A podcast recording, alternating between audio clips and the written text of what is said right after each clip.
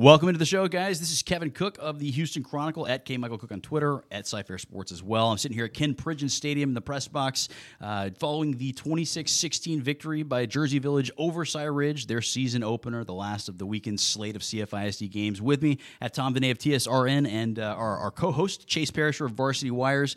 Uh, I mean, we got our first look at these teams. I think a lot of people were wondering what would happen with Cy Ridge with all the talent they lost, with the run they had last season. Obviously, that's a lot to overcome. They looked uh, out of sorts at times, uh, penalized a couple times for false starts, just things like that. Didn't seem to uh, to be on the same page. And Jersey Village, on the other hand, played lights out. I think from the get go. What did you guys think? What were your impressions following the game?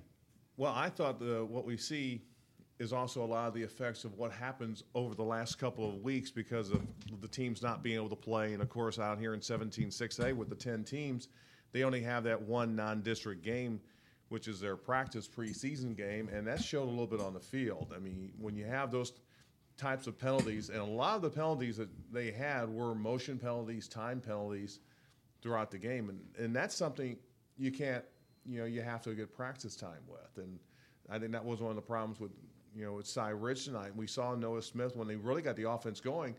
They moved the football. They could run the ball with Wellington or Mr. Washington, depending on whose point of view you had.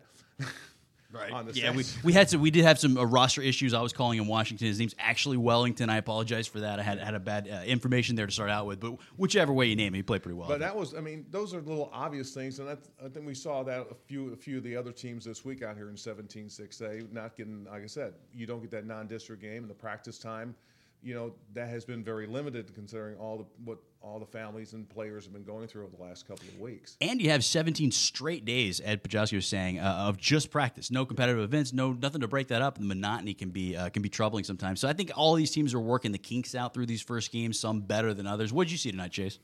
Uh, like what Tom said, you know, a lot of procedural penalties. Cy Ridge finding, you know, the quarterback was Noah Smith started quarterback who was I guess the number two running back, kind of a slot receiver last year. So he started quarterback. A lot of false starts.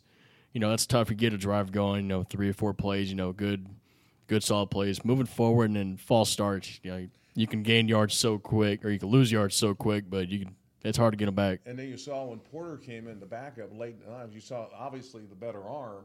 So you almost wonder if there's going to be some changes over the next week for the next game.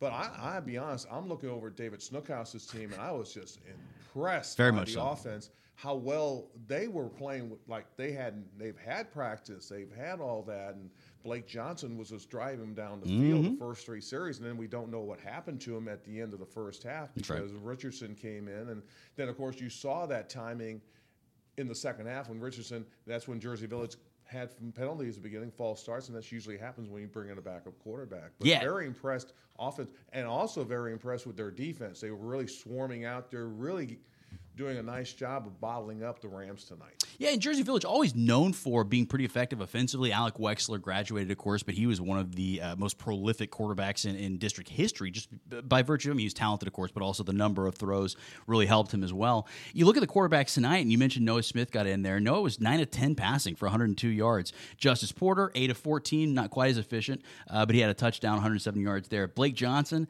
uh, nine of 12. Raymond Richardson was four of six. I mean, you look at all. The, you throw four guys in there; they're all throwing better than sixty percent. That's that's pretty impressive yeah, quarterback quarter, play from four different guys. Quarterback play by all four tonight was very consistent, very yeah. effective.